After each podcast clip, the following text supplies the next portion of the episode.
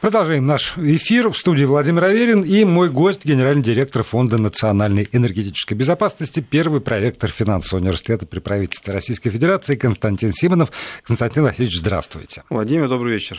Мы с вами с завидной регулярностью встречаемся, и вот что... Разве это плохо? Это хорошо, но, а, на мой взгляд, плохо то, что с завидной же регулярностью в нашем разговоре возникает тема а, газовых поставок в Европу и даже уже Северного потока «Волка-2». И теперь вот еще на этой неделе эта тема получила свое продолжение. Э, напомню слушателям, в понедельник на этой неделе состоялся саммит э, США-Россия, э, Путин-Трамп, и если еще накануне этого саммита пресс-секретарь президента нашего говорил, что, скорее всего, тема Северного потока-2 на этой встрече подниматься не будет, то уже на итоговой пресс-конференции мы узнали, что Трамп сказал, мы будем конкурировать, когда дело дойдет до строительства Северного потока-2 будем конкурировать успешно в вопросе энергоносителей. А тут уже, в общем, дал добро Ангеле Меркель на строительство. На следующий буквально день уже в интервью Fox News он как-то скептически сказал, что Германия должна осознавать сложности как член НАТО, а вот уже 18 июля американский сенатор Джон э, Бараско публикует э, проект закона, который называет «Закон о сотрудничестве в области энергетической безопасности с союзниками и партнерами в Европе», где, в общем, открытым текстом говорится о том, что эм, санкции против всех компаний, которые причастны к строительству Северного потока-2, они вот просто уже на подходе. Как это понимать? Действительно, а, ситуация вокруг Северного потока-2 становится все более интересной, но это объясняется очень простой вещью. А, все разрешения практически получены на строительство, кроме, как известно, Дании, которая по-прежнему использует ситуацию вокруг острова Борнхольм и а, затягивает не говорит ни да, ни нет, но поскольку мы с вами тоже эту тему обсуждали, существует юридически бесспорная возможность строительства Э, Северного потока-2 э, не в территориальных водах Дании, а в экономической э, зоне Дании, согласно Конвенции по морскому праву 1982 года, Дания не может запретить прокладку газопровода в своей экономической зоне, а Дания подписала эту конвенцию, и, соответственно, газопровод является транспортным средством, таким же, как судно, и запретить проход в экономической зоне Дания не может. Я это говорю к тому, что юридических препятствий на самом деле нет, и, и Дания в этом плане только может удлинить немножко маршрут, да, вот этот остров Бортхольм придется обходить, это будет чуть длиннее и чуть дороже. Ну и все. И, э, естественно, вот эта ситуация и вызывает такую повышенную нервозность и вот эти интриги, которые возникают. Но вы знаете, в поведении Трампа, как всегда, надо внимательным образом разбираться. Почему? Потому что, вот с одной стороны, мы видим такие яростные заявления.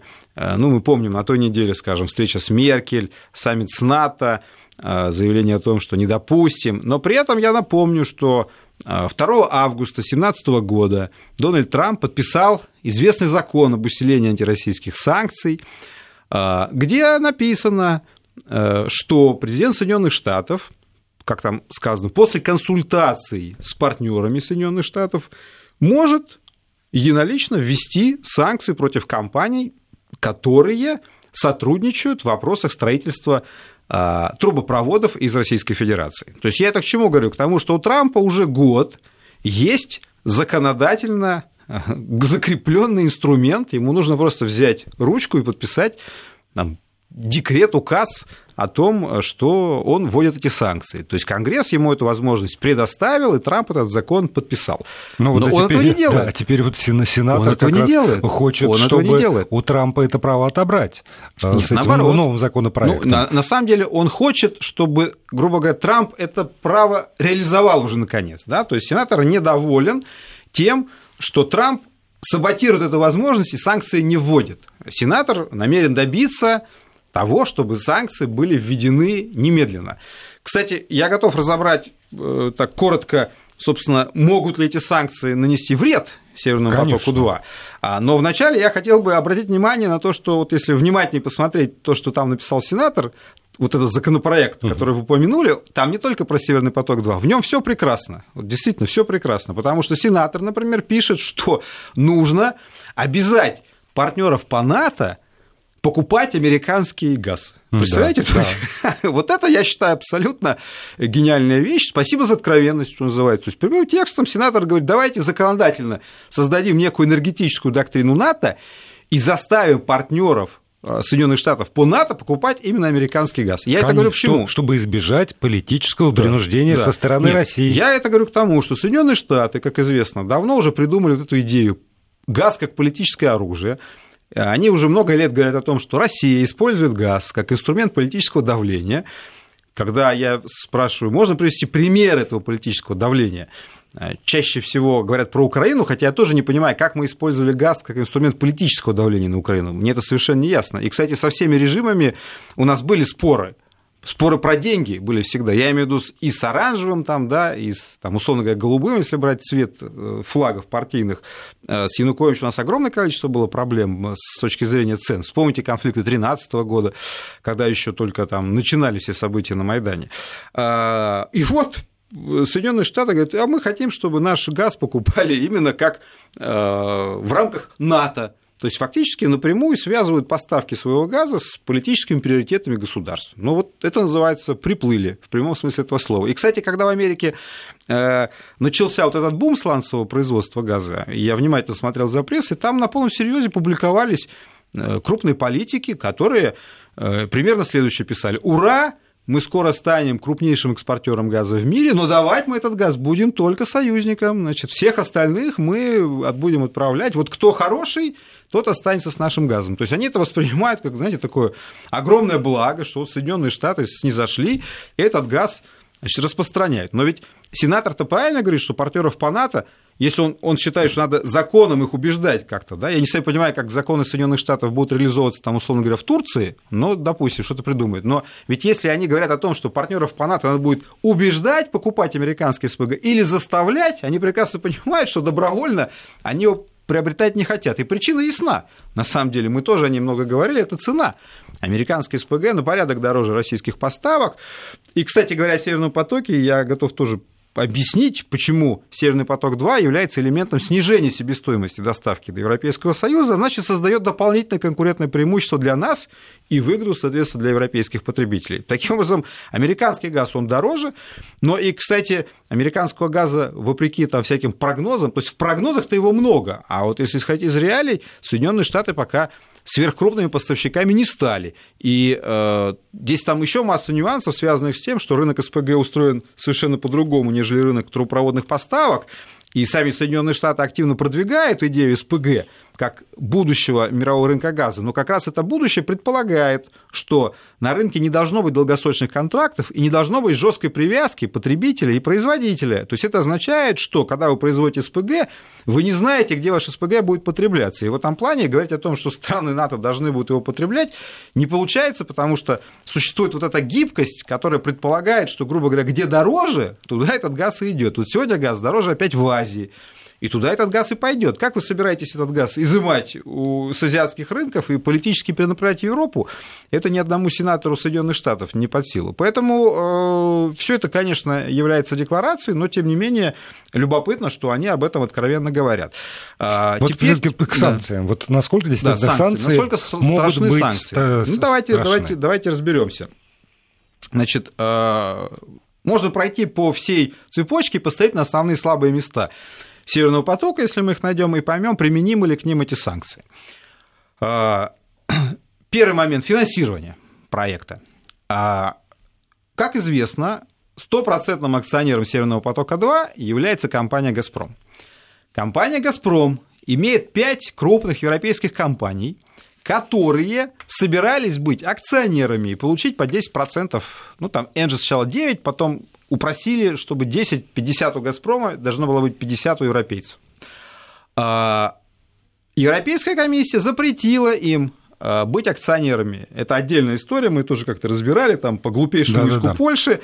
Которое никакого отношения вообще не имеет к Северному потоку-2, но оно прицепилось к тому, что если компания ведет бизнес в Польше, она обязана все проекты в Европе согласовывать с антимонопольным ведомством Польши, и через этот иск запретили Shell, компания Shell фигурировала, ну и, соответственно, как прецедент распространили на все остальные пять компаний. А, но компании проявили, я бы сказал, мужество и ответственность. Они заявили, что да, им запрещают быть акционерами, но они уже считают себя обязанными Газпрому, и они будут выполнять все финансовые обязательства. То есть они, они как акционеры должны были привлечь деньги. Они сказали, мы эти деньги найдем, привлечем и проект передадим. Не, не будучи акционерами, потому что нам это не дает Европейская комиссия. Первый момент.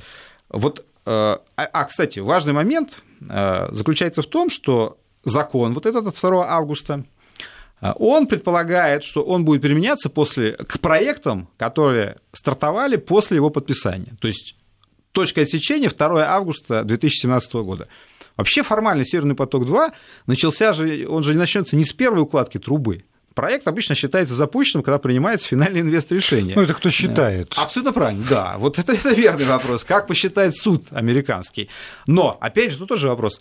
Кредитное соглашение вот в рамках этой истории было подписано в начале 2017 года, до вступления, опять же. А, но, но справедливо, я согласен, Владимир, замечание справедливо. Кто как оценивает, мы видим и по примеру Стокгольмского арбитража, что тут нюансов много.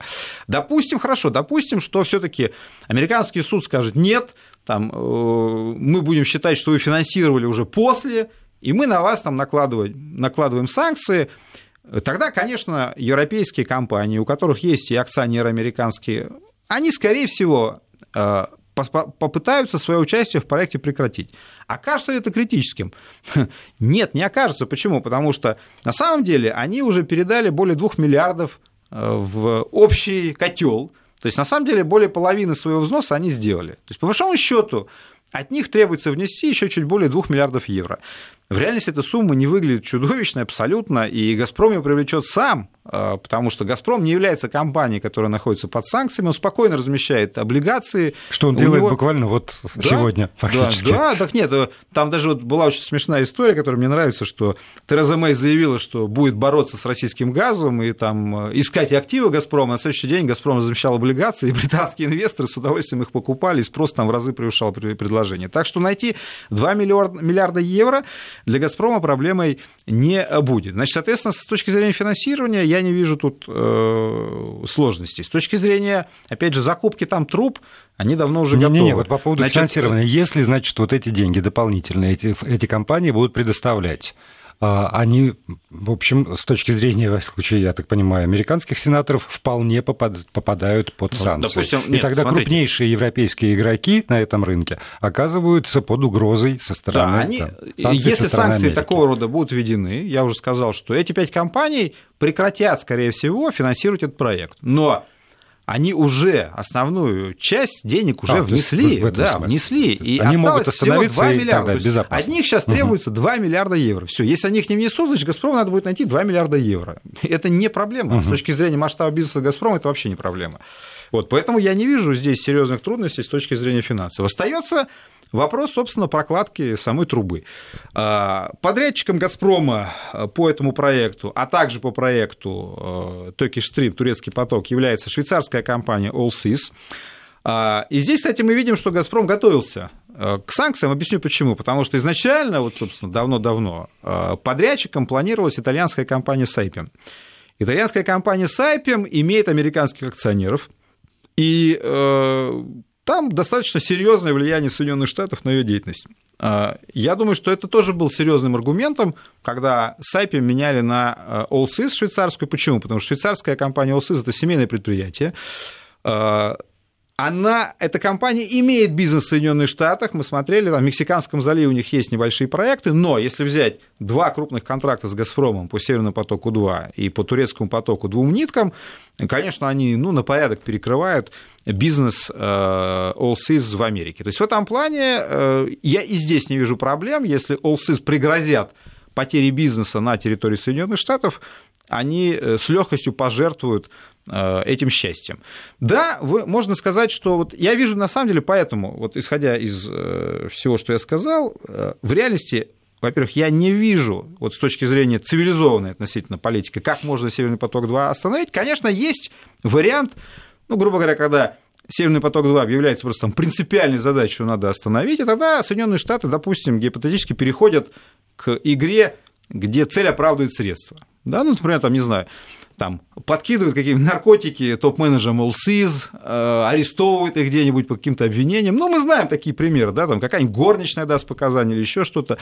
Э, вот такого рода вещи, да, со счетов сбрасывать нельзя. Готовы ли Соединенные Штаты перейти, ну, к откровенно вот таким вот грубым угу. действиям, там, да, арестовывать счета по каким-то там предлогам, там, не давать проводки осуществлять, еще что-то. Да, такого рода вещи с учетом зависимости финансовой системы Соединенных Штатов, они могут быть. Все равно там транзакции идут через американские банки, да. Вот если начнется игра вот конкретно уже игра на уничтожение, что называется, да, здесь Соединенные Штаты проблемы создать могут. Но тут я вижу еще один важный нюанс он связан с тем, что если Соединенные Штаты начнут совсем уже откровенно грубую игру против Северного потока-2, на мой взгляд, это вызовет очень серьезное раздражение европейских партнеров. И нужно ли это Соединенным Штатам, это большой вопрос. Европа и так раздражена э, поведением Трампа, и его вот такой, на их взгляд, наглостью. Это и... Сегодняшний этот твит Трампа по поводу штрафа Гуглу, это же песня просто. Что ну... они себе позволяют? Это вообще как? Напротив нашей американской компании, да такой штраф выкатили.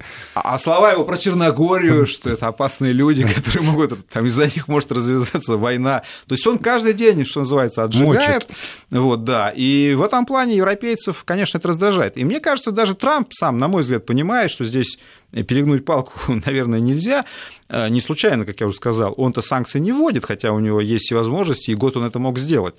Вот. И э, вот вспомните реакцию правительства Германии на знаменитую пламенную речь Трампа на тему, что нельзя допустить Северного потока, потому что Германия на 70% зависит от российского газа в своем энергобалансе. Правительство давало разъяснение, что Трамп несет ахинею, что там и близко нет никаких 70%.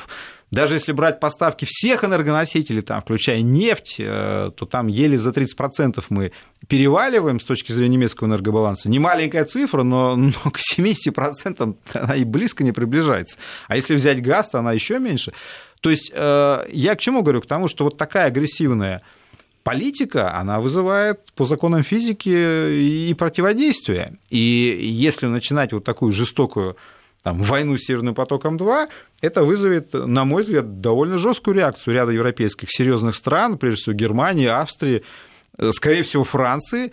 И это будет очень сильно напоминать историю Э, вот ирония судьбы, что называется, Северный поток-2 должен заменить украинскую газотранспортную систему, которая создавалась в Советском Союзе, а вот когда мы строили ее и строили знаменитый газопровод Уренгой, Помар и Ужгород, тогда Соединенные Штаты вводили санкции против этого строительства. И когда Рейган ввел свои знаменитые санкции, которые запрещали американским компаниям партнерствовать э, при строительстве Уренгой, Помар и Ужгород, это вызвало резко отрицательную реакцию Европейского Союза резко отрицательную. И такие страны, как ФРГ, Франция, выступили категорически против э, вот такого грубого э, вмешательства политики в экономику. А ведь тогда Советский Союз был идеологическим врагом, и ситуация была совершенно иной. И, и такие страны, как ФРГ, по сути дела, защищали проект свой со своим идеологическим врагом и сумели это сделать. Поэтому, хотя я считаю, что современные политики в Европе, конечно, ну, что называется, не, не читать тем, Э, да, жидковаты. Но, может, жидковаты, да. Может быть, я ошибаюсь, но тем не менее, мне кажется, у них хватит все равно ну, собственного уважения, и у Меркель хватит собственного уважения, чтобы здесь свою жесткую позицию заявить. По крайней мере, и Меркель неоднократно говорила, что ни в коем случае нельзя так грубо политически влиять на экономические проекты. И молодой австрийский канцлер восходящая звезда европейской политики тоже э, весьма четко свою позицию по Северному потоку-2 обозначал.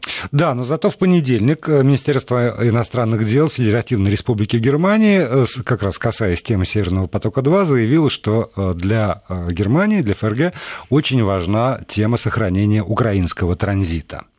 А, и что этот вопрос будет рассмотрен на трехсторонней комиссии ЕС, Россия, Украина во вторник, 17 июля.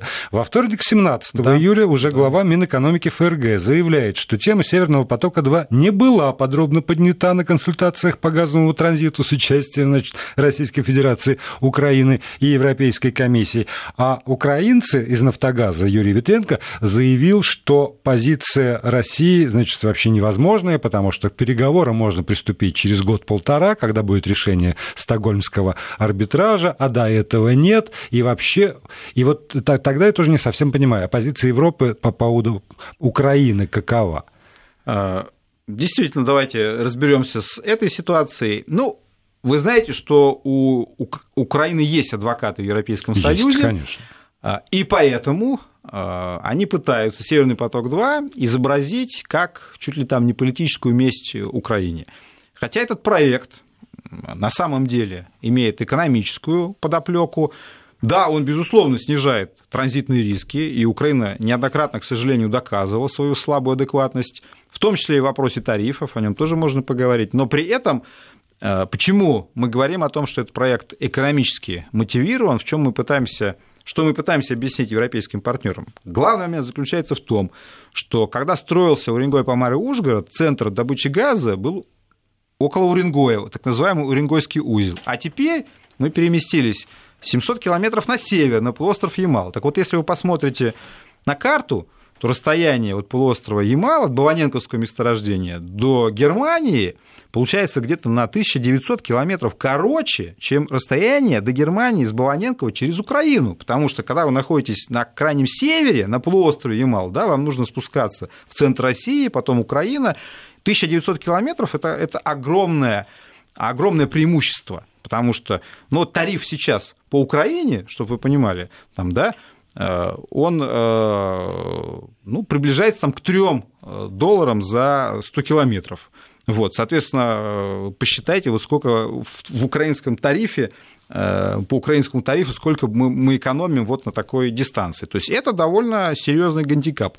Не говоря уже про то, что «Газпром» э, будет являться акционером Северного потока-2, и платить этот тариф он будет, а тариф там будет менее 2 долларов за 100 километров, то есть он существенно будет ниже, чем тариф по Украине, это тоже важный момент. Э, он платить будет сам себе в свой карман.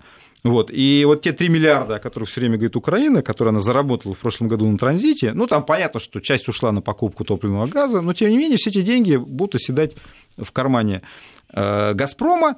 Вот, соответственно... Они в кармане Украины. У нас, ну, прервемся да, на новости. Да. Константин Симонов, генеральный директор Фонда национальной энергетической безопасности, остается здесь, в этой студии. Через три минуты продолжим. Вести ФМ. Первые о главном. И продолжаем разговор. Константин Симонов, генеральный директор Фонда национальной энергетической безопасности, первый проректор финансового университета при правительстве Российской Федерации. Здесь, в студии, говорим мы об, подробно очень, на самом деле, обсуждаем судьбу Северного потока-2, и не случайно, потому что именно на этой неделе довольно много вокруг этого э, проекта коммерческого, экономического, без двойного дна, как сегодня заявил президент России Владимир Путин, довольно много э, превходящих разнообразных э, есть вводов водных. И э, одна из них – это, собственно, позиция Российской Федерации, потому что еще там несколько месяцев назад это Северный поток-2, Северный поток-1 – это абсолютная замена украинского транзита. Дальше. Не так давно президент России Владимир Путин э, сохранение украинского транзита возможно при условии его экономической целесообразности. 16 э, июля на пресс-конференции в Хельсинки Владимир Путин, президент Российской Федерации, э, сохранение северного транзита через Украину возможно после завершения рассмотрения споров э, в Стокгольмском арбитраже. А, например, вчера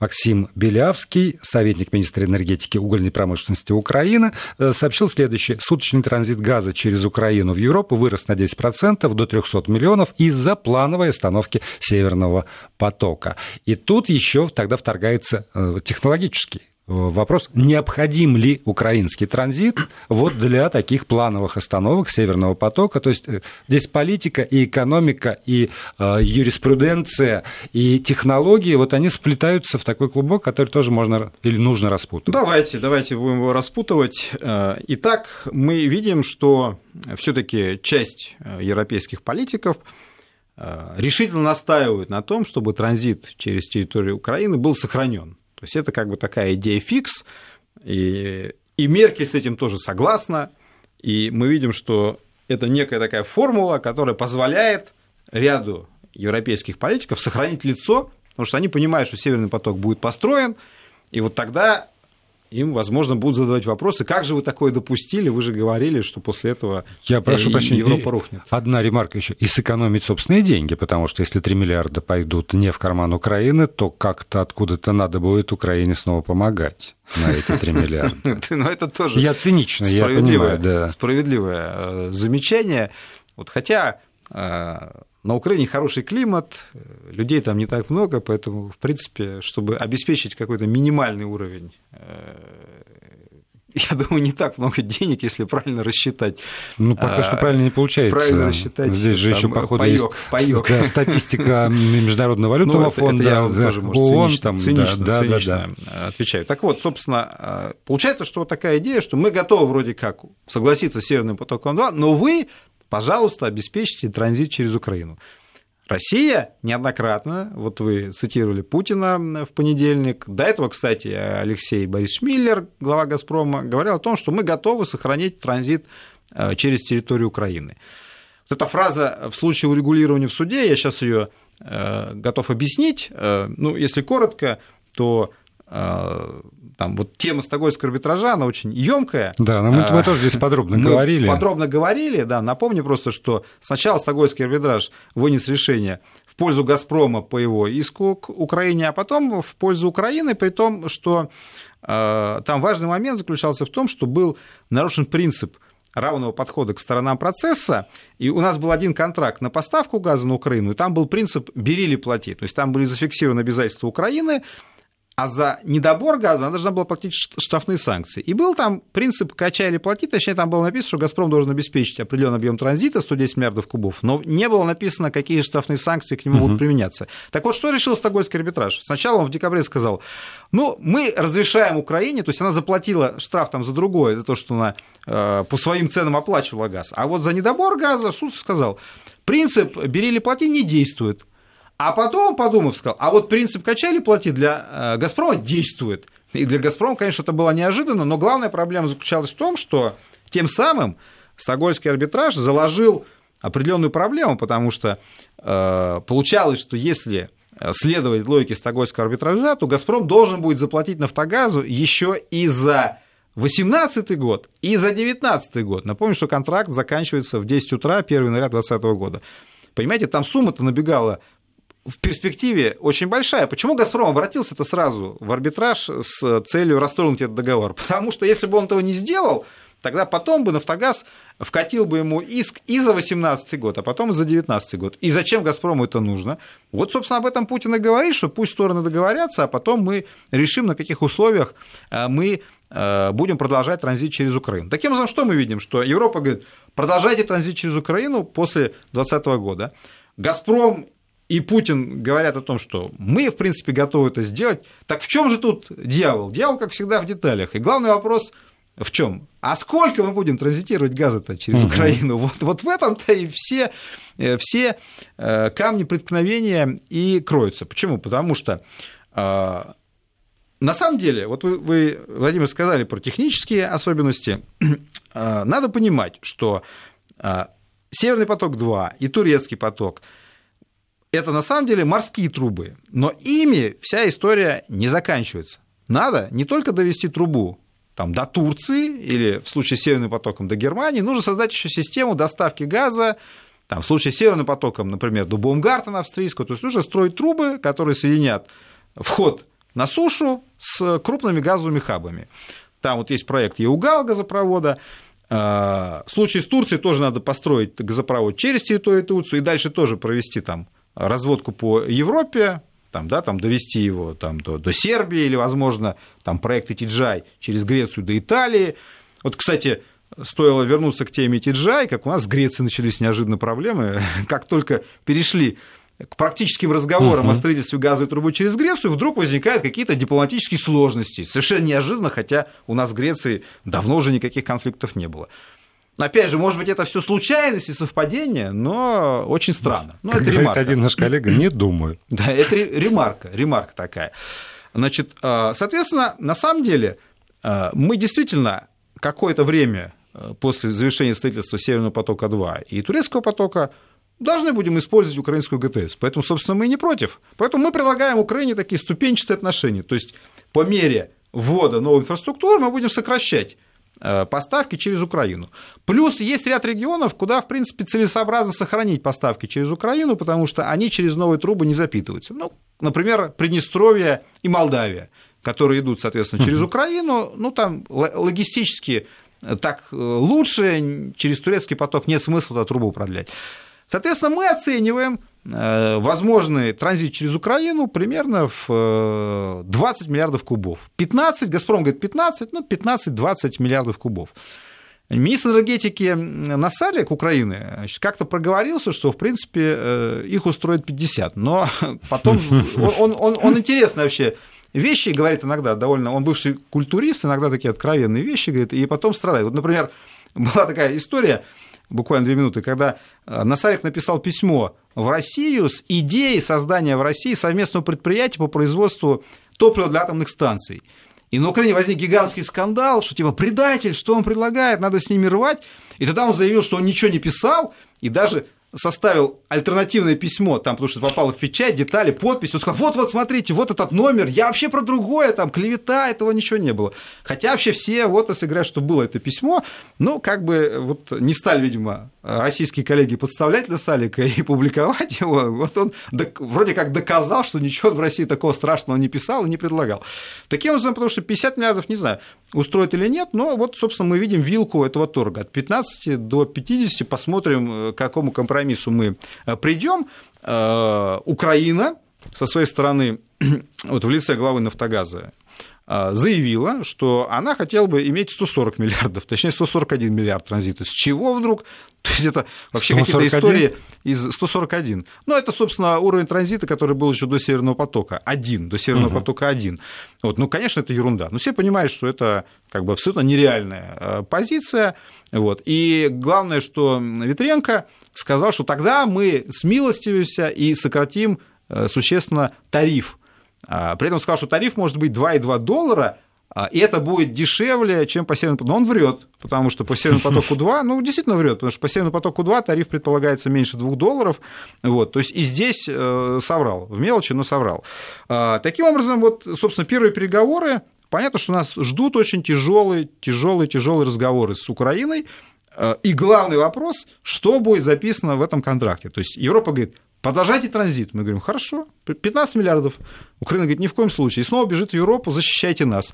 Или у них еще такая гениальная идея есть, если типа вы построите Северный поток 2 и турецкий поток, вы должны нам сейчас в тарифе, вот оставшиеся два года, компенсировать некую амортизацию этой трубы. За будущее. И, и, да, то есть, типа, потом мы ее не сможем использовать. Мы вот посчитали, что стоимость остаточной трубы 11 миллиардов долларов. И давайте мы эти 11 миллиардов долларов за два года засунем в тариф. Здрасте, пожалуйста, ну тоже смешно. А почему мы должны оплачивать какую-то там остаточную стоимость угу. трубы?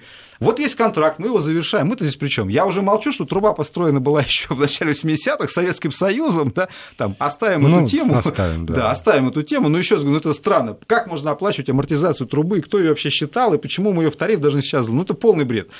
Вот. А, поэтому вот сегодня мы видим, что пока стороны, конечно, не пришли ни к какому компромиссу, ну и не могли прийти, ну, ну, есть, есть полтора года. есть да, полтора понятно. года. Но я так понял, что все равно ни, ни э, пугалок сенатора американского, ни, собственно, пугалок, которые ходят с Украины и Польши, сегодня особенно э, бояться не надо. Пауза, потом продолжим.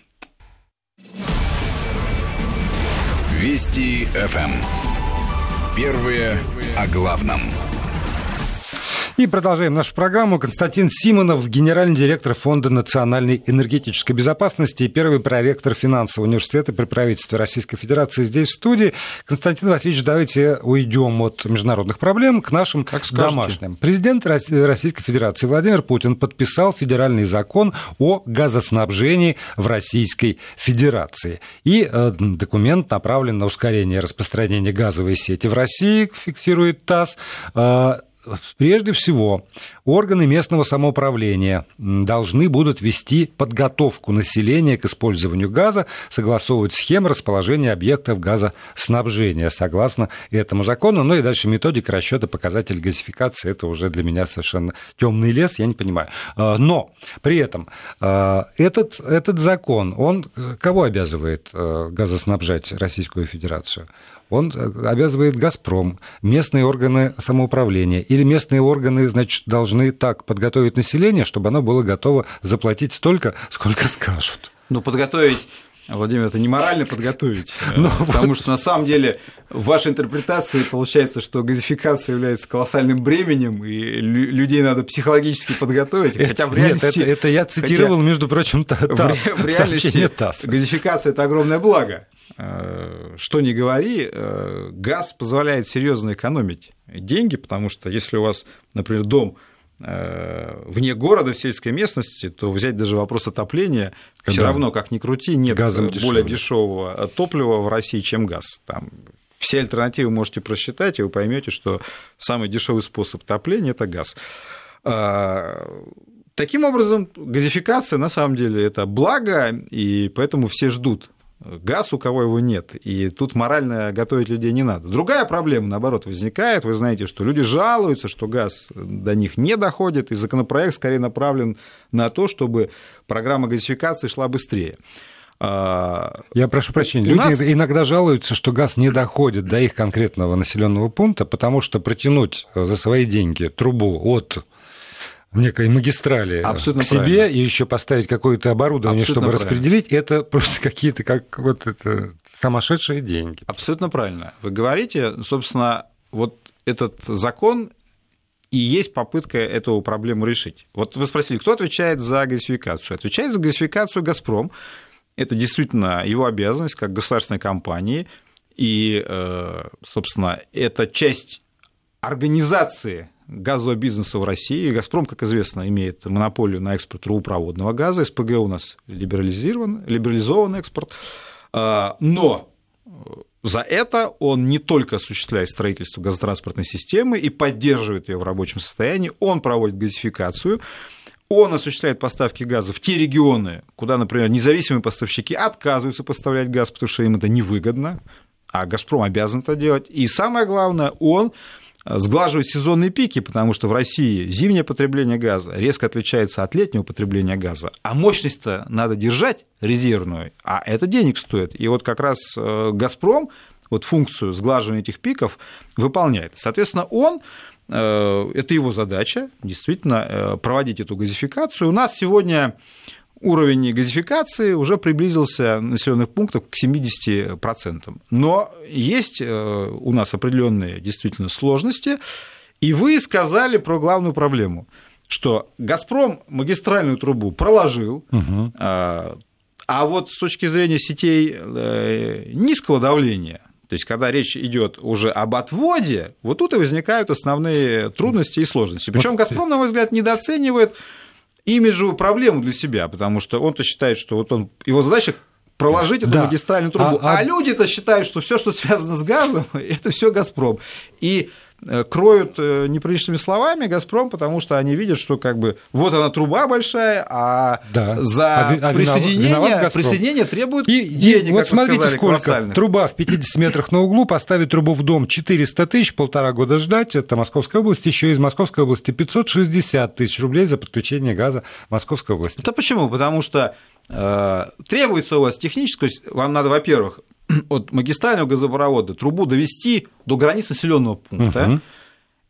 это уже не ответственность Газпрома. А дальше вам надо осуществить разводку внутри этого населенного пункта, разводку в техническом смысле этого слова, в том числе и присоединение дома А для этого вам нужна техническая схема присоединения ну, дома. Да, проект, там Вы должны заказать проект, угу. пройти экспертизу, вам должны там покрасить трубу в желтый цвет, сказать, ну, условно говоря, да, сказать, ну, что да, у вас все безопасно. Какие-то люди вот. должны отвечать и за, за то, чтобы это труба с вас и требуют эти, как вы сказали, сумасшедшие деньги. Действительно, там стоимость подключения в Московской области может доходить и до миллиона. Вот. Так что здесь цифрами там 300, 500 тысяч и даже миллион и больше. К сожалению, в таких регионах, как Московская область, Ленинградская область, никого не удивишь.